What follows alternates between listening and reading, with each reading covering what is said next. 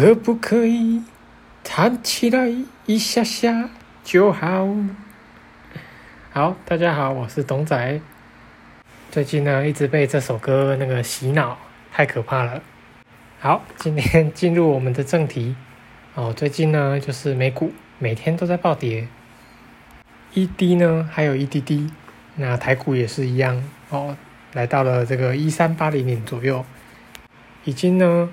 要挑战这个之前的前低，相信呢很多投资朋友每天看到自己手上的损益哦，心情是没有很好。基本上今年真的是蛮难做的哦，赔钱的占大部分啦。哦，我要讲一下，就是我们投资的初衷是什么？我们投资的初衷其实应该是要买回我们自己人生的掌握权。我们理想中的投资理财应该是。在我们工作之余，哎，不断经由投投资好公司，然后为我们创造额外的收入。结果呢，大部分的人每天过着提心吊胆哦，每天呢上班还要去厕所偷看一下这个股市，看一下今天是不是又跌哦，前一天美股呢哦有没有有没有暴跌？睡前跌好几百点，哇，睡不着哦。那甚至很多人就想说，哎。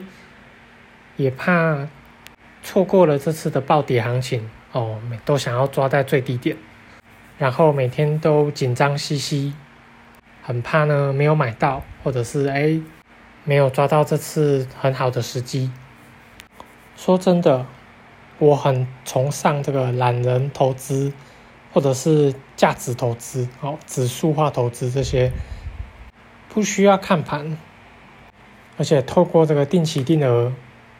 去长期参与这个市场的涨幅，像董仔今年哦，因为做自媒体，所以认识了许多很厉害的这个存股的高手，看他们的生活真的是这个轻松惬意啊，每天都喝咖啡，你就会发现，哎，真的，一般散户跟这些哦，活在市场十几年、十年经验以上的这些老手，差别跟心态真的就是差很多。那他们也知道说，哎，市场的波动要怎么样去面对，怎么样去调整，好，甚至呢，哎，市场下跌的时候，哎，正好就是一个很棒的时机点，哦，真的是这个时候你才能够买到被错杀的一些股票，所以在这边呢，啊，董仔要鼓励大家，就是冷静的哦去看待你之后。行情的走势，然后去做功课。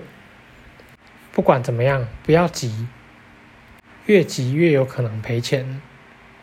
也不用想说一定要抄底抄在最低，或者是买在最低点。哦，基本上呢，几乎没有人可以做得到。哦，可以好好的趁这段时间去学习，去精进自己，多看几本相关的书籍。或者是看一些经典名著，我会推荐大家去看那种活在市场几十年以上的老手，或者是那种经典名著、投机投资大师的书籍，去看他们是怎么看待熊市还有牛市。熊市绝对是一个机会，人家都说是天上掉下来的礼物，我自己也觉得是这样。